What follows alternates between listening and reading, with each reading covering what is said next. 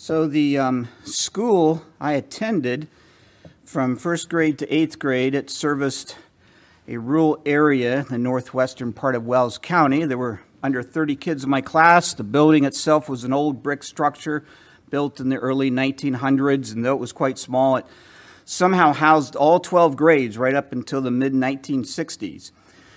Because other classes used the small cafeteria for lunch, first graders had to go through the food line and then bring their plates back to their classroom and eat their lunches at their desks. And near the cafeteria, in the basement, was a small candy store open during the noon recess.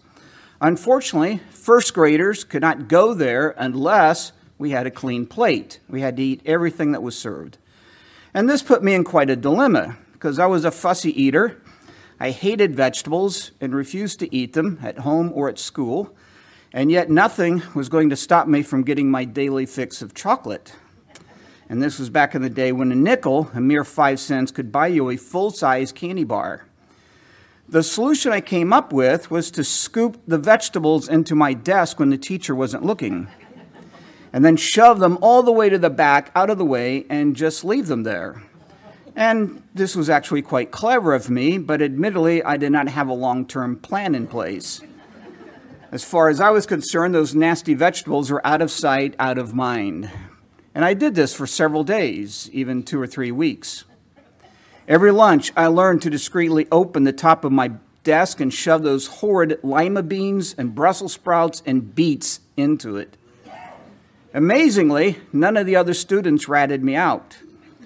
Our teacher, Mrs. Wall, a somewhat grouchy woman in her 60s, could be quite kind at times, but for some reason, most of her experiences with me did not incite her kindness. There was one class when we were learning how to write out certain letters of the alphabet, and she went up and down the aisles looking over everyone's shoulders, inspecting their handiwork, and when she got to me, well, she spared no effort in complaining about the horrible odor surrounding my desk.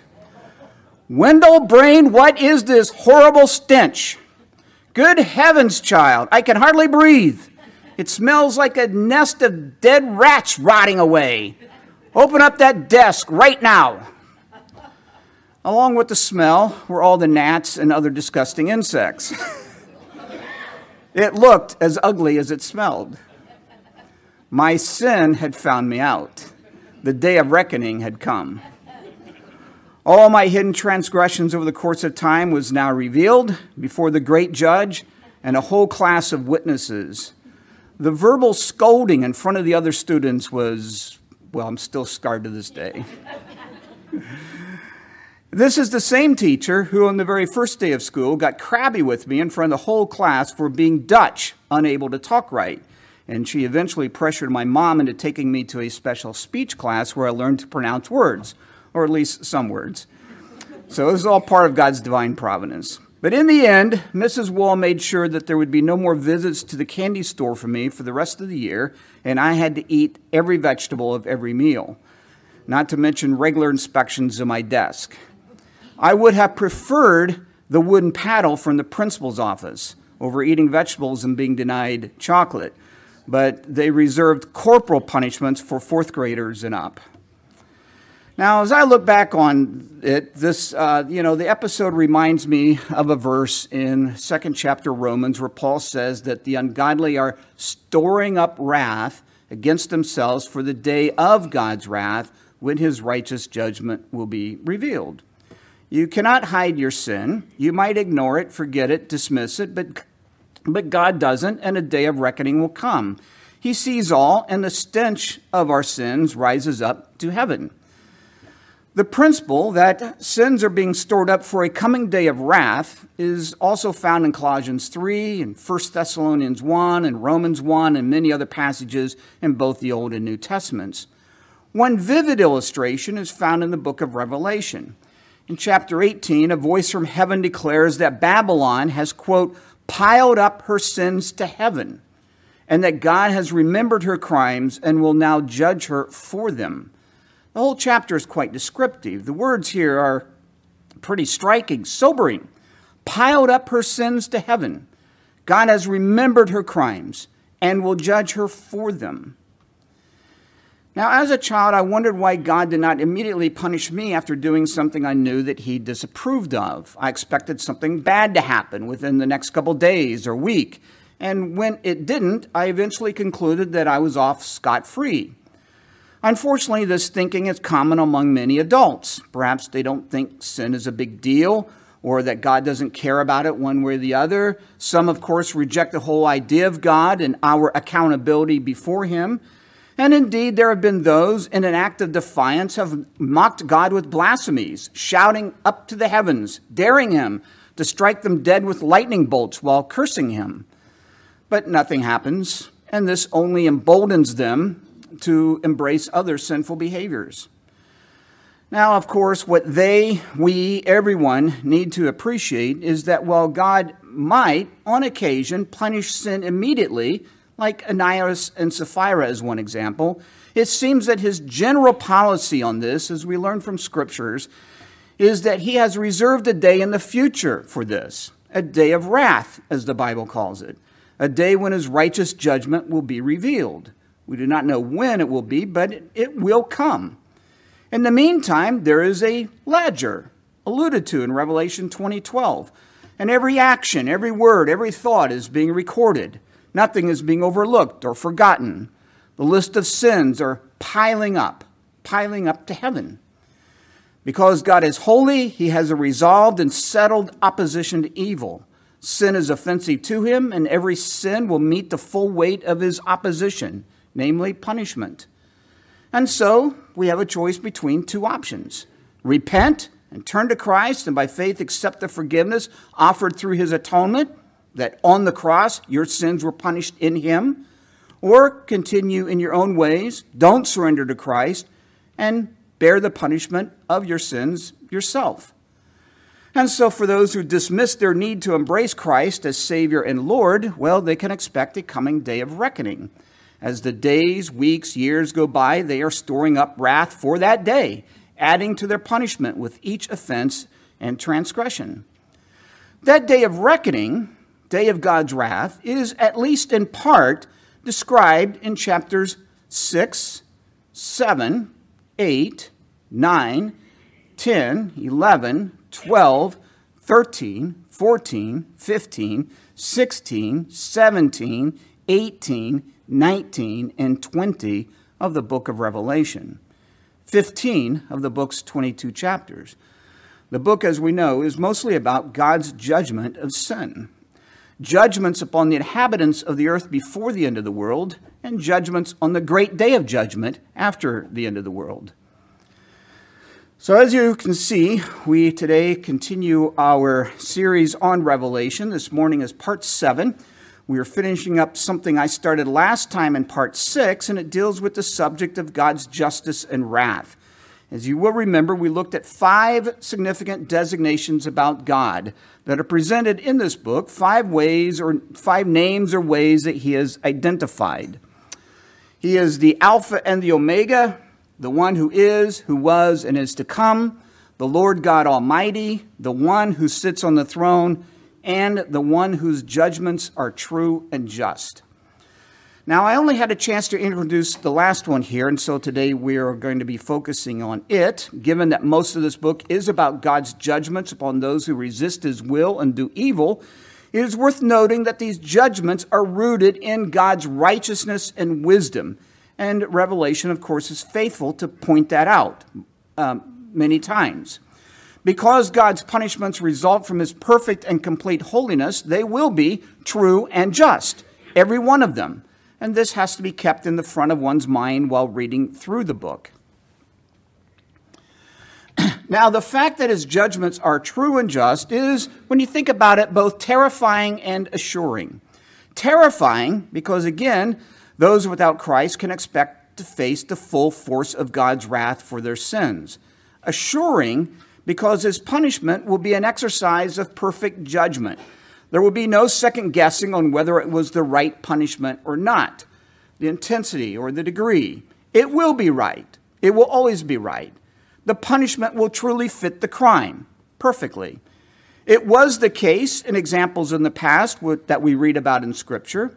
It was the case on that day long ago when Jesus of Nazareth became the object of wrath and was judged and punished for our sins.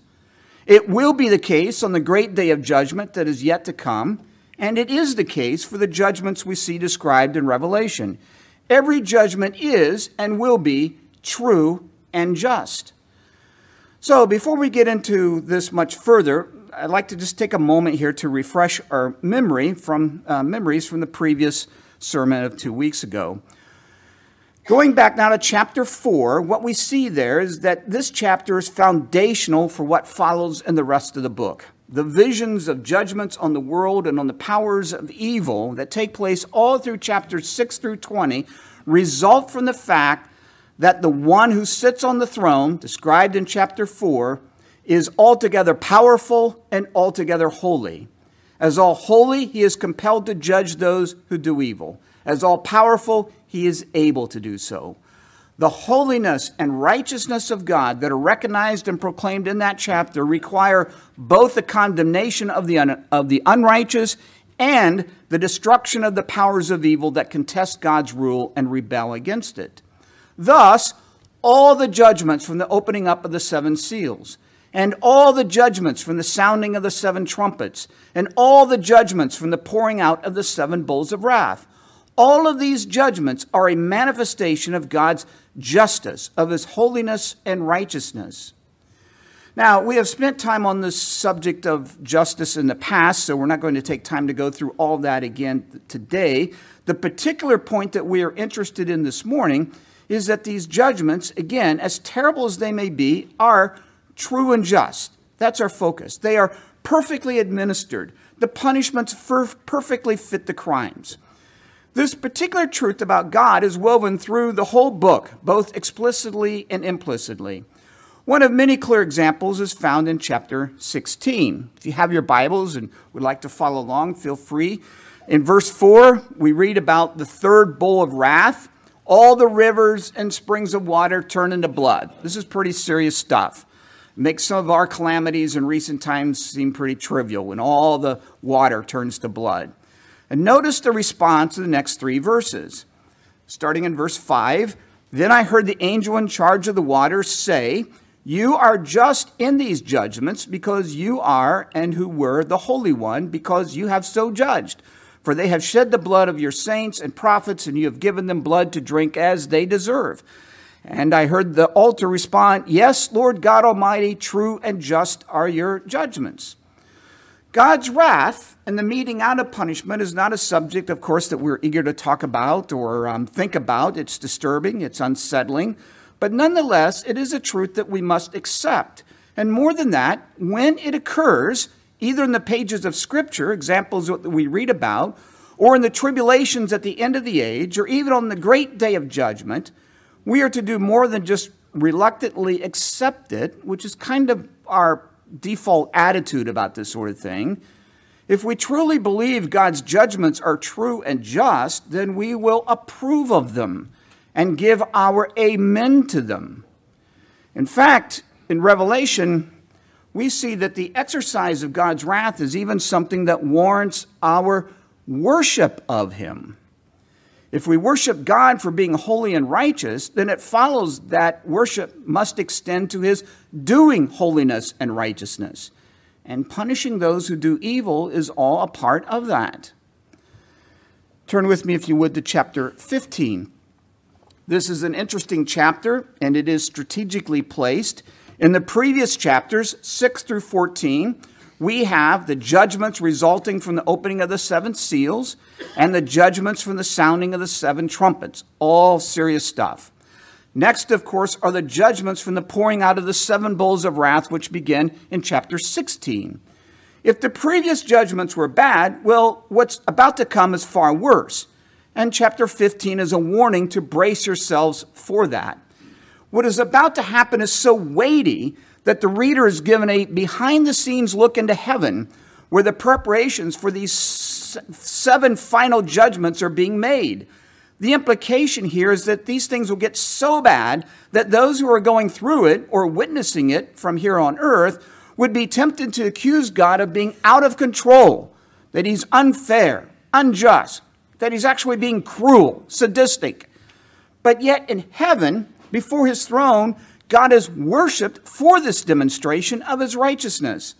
The punishments are deemed to not just be appropriate, but necessary.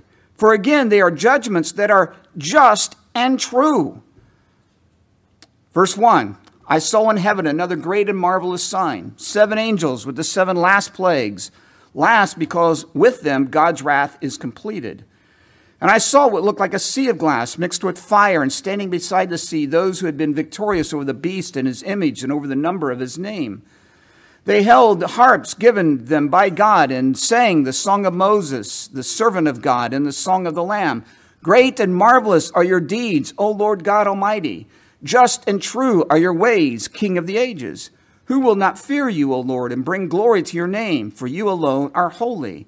All nations will come and worship before you, for your righteous acts have been revealed. Notice in these expressions, great and marvelous deeds, and just and true ways, and the revealing of these righteous acts that God is being referred to are references to all the judgments from the 7 seals, the 7 trumpets, and the anticipated 7 bowls of wrath. We simply cannot underestimate the significance of this. And indeed, the passage here coincides perfectly with something we see in the previous chapter. There in verse 7, we read of a mighty angel proclaiming in a loud voice, "Fear God and give him glory, because the hour of his judgment has come. Worship him who made the heavens, the earth, the sea, and the springs of water." Essentially, give him the praise he deserves. Worship him as the Holy One. Worship him, for he is about to show the world the true nature of his holiness. The hour of his judgment has come. Another example is found in chapter 19, and it is even, I'm missing something here. It's even more straightforward. Starting in verse 1, after this I heard what sounded like the roar of a great multitude in heaven, shouting, "Hallelujah," which literally means what? Praise the Lord. Salvation and glory and power belong to our God, for true and just are his judgments. He has condemned the great prostitute who corrupted the earth by her adulteries. He has avenged on her the blood of his servants. And again they shouted, "Praise the Lord. The smoke from her goes up forever and ever." The 24 elders and the 4 living creatures fell down and worshiped God, who was seated on the throne. And they cried, "Amen, hallelujah." Then a voice came from the throne saying, "Praise our God, all you his servants, you who fear him, both small and great." The manifestation of God's wrath is the very thing that invokes worship. And again, that is because his judgments are true and just. His judgments are a manifestation of his holiness and righteousness. Now, so far, nothing we've looked at would be all that troublesome for us. Everyone's kind of like agreeing. For instance, whatever this great prostitute is, we feel no sympathy for it. And given the nature of its crimes, as described in the previous chapter, in 18, we are glad to see it condemned and punished. Nor do we have any sympathy, or at least not much, when reading about those we looked at in chapter 15, those suffering God's judgment in the 7 bowls of wrath. We are told that they continued to resist God and cursed him. And so it's easy to conclude that they have it coming. And we do not know them. We have no personal connection to them anyway. But there's another example in this book of where the exercise of God's wrath prompts worship in chapter 11. And what we read there can be quite a bit more sobering because it hits close to home. There, the reference to God's punishment would not naturally result in our amens, much less cheering and applauding and especially worship. So here is the setting described in chapter 15. I'm not following my cues very well, am I? Okay. The 7th angel blows the 7th trumpet, which immediately results in loud voices in heaven, proclaiming that the kingdom of the world has become the kingdom of our Lord and of his Christ. Everyone follow me so far? In other words, certain things are about to happen that cannot be explained except for them being a demonstration of God's power, evidence that his reign is breaking forth. There is just no natural explanation. It has to be the hand of God for what's about to come. And the fact that evil is being judged by him is itself a sign that the Lord's return is imminent. And as to be expected, the response in heaven to all of this is worship. Now for verse 16. And the 24 elders who were seated on their thrones before God fell on their faces and worshiped God, saying, "We give thanks to you, Lord God Almighty, the one who is and who was, because you have taken your great power and have begun to reign. The nations were angry, and your wrath has come. The time has come for judging the dead and for rewarding your servants, the prophets and your saints and those who reverence your name, both small and great, and for destroying those who destroy the earth." Then God's temple in heaven was opened, and within his temple was seen the Ark of the Covenant. And there came flashes of lightning, rumblings, peals of thunder, an earthquake, and a great hailstorm. So in this particular case, what caught my attention is that this announcement that the time is near for God to judge includes the dead. This announcement is referring to, at least in part, to that dreaded day of the great judgment, as described later on in chapter 20. Here again, worship is rendered unto God because he is holy and exercises his justice. He judges sinners.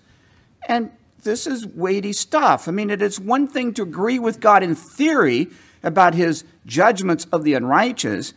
It's altogether another thing to agree with him about that in real life, as in talking about those we know and love who have died without the Lord. And to worship God for punishing them, well, how do we get to that point? It just seems impossible. When someone we loved and cared deeply about goes to their grave without their sins being, with their sins being unwashed by the blood of Christ, we are just left scrambling for some measure of hope. We're looking everywhere we can to find that hope. Even though they made no confession of faith, we try to find comfort in telling ourselves things like, well, perhaps in those last moments before they died, they reached out to God. Maybe true. Or maybe they really were believers, but just didn't demonstrate much fruit in their lives. Their faith was very private. It's possible. Or only God knows their heart. We should not assume the worst. Yes, only God knows. But to speak candidly here for a moment, none of these offer anything all that substantial and means of genuine comfort. They are based on possibilities and speculations, not facts. We have to face, not avoid, but face that very real possibility that they are indeed lost. And on the day of the great judgment, we'll be condemned to the place of ultimate doom. And if so, we have to somehow handle that. And the closer the person was to us, the harder all of this will be, especially when talking about a spouse or a son, a daughter, a sibling, a parent. These are not pleasant thoughts. You know, I've wrestled with this myself and trying to find a way to resolve it, to find some level of peace about the whole thing. When I was 21, I had a close friend who committed suicide. At least that was the official report, but there's suspicions that he was murdered, but he died unexpectedly. Just a couple weeks before that, as a new convert myself, I shared with him the gospel, and he prayed the prayer of repentance. I'll never forget it. The joy that evening was just unspeakable for me. Unfortunately, he quickly returned to his former ways the very next day, and he just outright refused to engage me on it. And so his death was really tough on many levels, but especially so when thinking about his eternity, because we were close friends. Even now, I have some relatives who are not walking with the Lord. And if they were to die unconverted, well, the whole thought is just too much to bear. It's a nightmare, too terrible for words. You know what I'm talking about in this. If the final state of the lost is as bad as the Bible says it is, how can you or I possibly find any peace in knowing that people we love deeply will be suffering there without hope? And let me just take this a step further. How can we possibly enjoy eternity in the future kingdom of God after the great day of judgment in the new heavens and the new earth? As great as that will be in our resurrected state, how could we enjoy any of it, at least to the fullest, knowing that loved ones are suffering forever? And again, these are disturbing things to think about. I've wrestled whether to even bring this up in a Sunday morning sermon. It's tricky stuff. I've only heard one solution proposed for this, and it's based on a promise found in verse 4 of chapter 21. There we read that God will wipe away all our tears, and a lot has been read into that. And so it is suggested that after the day of the great judgment, that those who belong to the Lamb are grieving for their lost loved ones, and God removes their pain by causing them to forget them, forget everything about them, even forget that they existed. He wipes away all their tears. He wipes away all their memories. And I suppose this is possible, but it seems like a cheap solution to me, almost like deception, that God would just hide the truth from us. And based on what we see here in Revelation, I would propose something different for you to consider. Our coming to terms with God's judgments is to fully embrace the truth, not hide ourselves from it or be protected from it. That is, we, by faith, fully accept and appreciate and subscribe to the fact, without reservations, that God's judgments are both true and just, even his judgments of our loved ones. We do not want the person punished, but we understand and agree that they must be. And as I've thought about this, it seems to come down to something Jesus said about who we love more. If we love a father, mother, husband, wife, brother, sister, son, or daughter more than God, then when on that great day of judgment the unrepentant are condemned, we could very well find ourselves resentful toward the Lord, his attribute of holiness, something we should appreciate and worship him for, would instead be something we would find undesirable, if not abhorrent. If, however, we love God more, then we will be more troubled by the offense our loved one caused God than by his judgment of those offenses.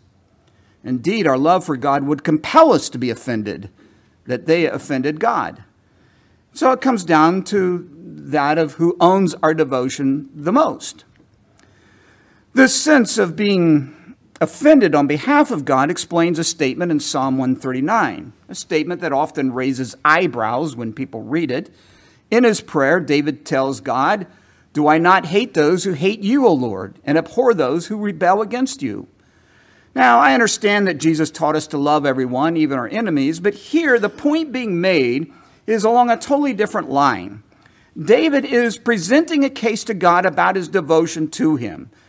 And his evidence here is this: your enemies are my enemies. Those who insult and offend and rebel against you, I despise, regardless of who they are. And initially, we could see ourselves agreeing with David on that. Well, yeah, me too. But what about loved ones? Loved ones who fit that description. Loved ones who have no use for God and resist his word, his ways, his righteousness. Would we feel the same way? And again, it comes down, I believe, to a test of affections, of loyalties. In order to come to terms with this, we have to fully embrace the truth that God is offended by the sinful actions of others, that sin grieves him, angers him, that because he is holy and righteous, he is absolutely and completely resolved to oppose sin and evil, and all such actions will meet the full force of his wrath, that he has provided in his grace and love a way for deliverance from that wrath, a way to be forgiven, repentance and turning to Christ, who is punished on our behalf, that those who refuse to accept this salvation he offers will therefore, by their choice, face the punishment for their sins, that such a punishment will be true and just. And if our love for God, and if we love God first and foremost, we will be at peace when it comes to the judgment of our loved ones. Now, that said, this is probably something that in our current fallen state, we can only accept on an intellectual level. That's where we start, to start thinking correctly about these things. On the emotional level, I just think it's just too far of a reach for us. It's not that our attachments to our loved ones are too strong. It's that those attachments have been impaired by our fallen nature and are therefore, at least on some level, damaged and defective, even selfish. But in our resurrected state, not just our bodies will be transformed, but also our minds. And we will have true lucidity, clarity. We will see things as they really are, see things as God sees them, and feel the same way about things as he does. And because of this, I believe we will be at peace with his judgments and even praise him for them. Praise him as the one whose judgments are true and just. And so, if the wiping away every tear refers to some sort of transformation from a state of grief to joy, then it might actually refer to us in the moment gaining this lucidity that I'm referring to. All right, so back to the theme of worship. As pointed out in previous weeks, we have many worship scenes in Revelation. And if we were to look at each one, we could see that the praises offered up to God are based on truths about who he is or truths about what he has done. God finds pleasure in and is glorified when we recognize and appreciate such truths and praise him accordingly. Content-based worship. Songs that focus on our own love for God and our own worship and our own joy and so on. Songs that focus on ourselves rather than God are not actually songs of praise at all when you think about it. And so I'd encourage you to take note of this when reading through the book on your own and look at that. There are a number of different worship scenes, and take time to see what this worship looks like and what it is that God is being worshiped for. And often, as you will see, God is worshiped for not just being holy and righteous, but for exercising that holiness and righteousness, namely the condemnation of evildoers, whether it is the beast or Babylon or the devil or the inhabitants of the earth or even the dead. Now, for us, we don't have many songs that include this theme of God's judgment of the unrighteous. It's generally not something most songwriters think of when they're writing their songs of worship. I only know of one song, and I came across it accidentally while visiting another church many years ago. I started looking through their hymnal and came across it. I found it on the internet and badgered Dave into learning it so that we could sing it here. And the title is, you may remember, God's Power is Revealed in the Clouds. And many of the lyrics seem to have been taken right from the book of Revelation. But even this hymn, when you look at it closely, is not really praising God for the manifestation of his wrath, but is more about pleading with the unrighteous to turn to the gospel and repent. But yet, the truth of his wrath is front and center. So let me run through those lyrics because they are quite powerful. Come now, ye great before Jehovah, bring honor to his majesty. His mighty voice is heard with thunder, sink down into the dust and pray. The mighty God shows forth his power. His thunders roll in clouds on high. His lightning flashes on the waters and sudden torrents from the sky. So the songwriter is just setting the scene up. God's voice resounds upon the waters. His thundering word all things does shake, proclaims his vengeance to his haters and causes earth and rocks to quake. With glory, majesty, and power resounds the threatening voice of God. With flaming message, thrilling shower, he shows to us his chastening rod. Therefore, mankind of every nation, abase yourselves, humble yourselves, do not delay. Observe this wondrous indication that soon will come a judgment day. The Lord, first threatening in a storm, will smite the world with curse and ban. Oh, then repent and seek the Savior who died to rescue sinful men. The Lord is as a king exalted with wondrous might, and in the sky has set his rainbow as a token that grace and mercy now are nigh. Therefore, ye nations, heed the wise, his might and power recognize. He'll change his wrath to grace and favor, give rest and peace in paradise. He is the Alpha and the Omega, the one who is, the one who was, and is to come. He is the Lord God Almighty. He is the one who sits on the throne, and he is the one whose judgments are true and just. And as we turn our attention now to the Lord's Supper, I'm mindful of something that Peter said in this month's Christology reading. To this you were called, he says, because Christ suffered for you, leaving you an example that you should follow in his steps. He committed no sin, and no deceit was found in his mouth. When they hurled their insults at him, he did not retaliate. When he suffered, he made no threats. Instead, he entrusted himself to him who judges justly. He himself bore our sins in his body on the tree so that we might live for righteousness, By his wounds you have been healed. Even as Christ entrusted himself to him who judges justly, so must we. The context here, of course, in this particular passage has to do with a situation where believers face persecution. But the principle here obviously applies to something much more wider than that, including our subject at hand today.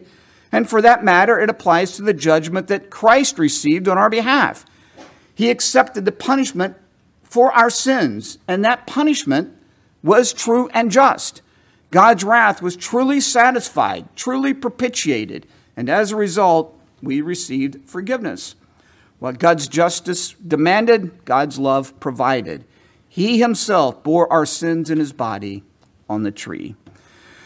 So in the Lord's Supper, we proclaim the satisfaction of God's wrath against our sin, the atonement. At the very center of the atonement is both the wrath of God. He is not passive about sin. He hates it, is resolved to punish it. And the love of God. He so loved the world that he gave his one and only Son to bear that punishment on our behalf for those who humble themselves before him in repentance and faith. And as we come to the table and as we share together in the bread and wine, we are in that proclaiming God's settled opposition to evil, that our sins deserve punishment, and we are proclaiming that God in his love provided his one and only Son to bear that punishment on our behalf. And may those who embrace this find great joy and peace in God's grace. And may those who have not embraced it recognize their need to do so.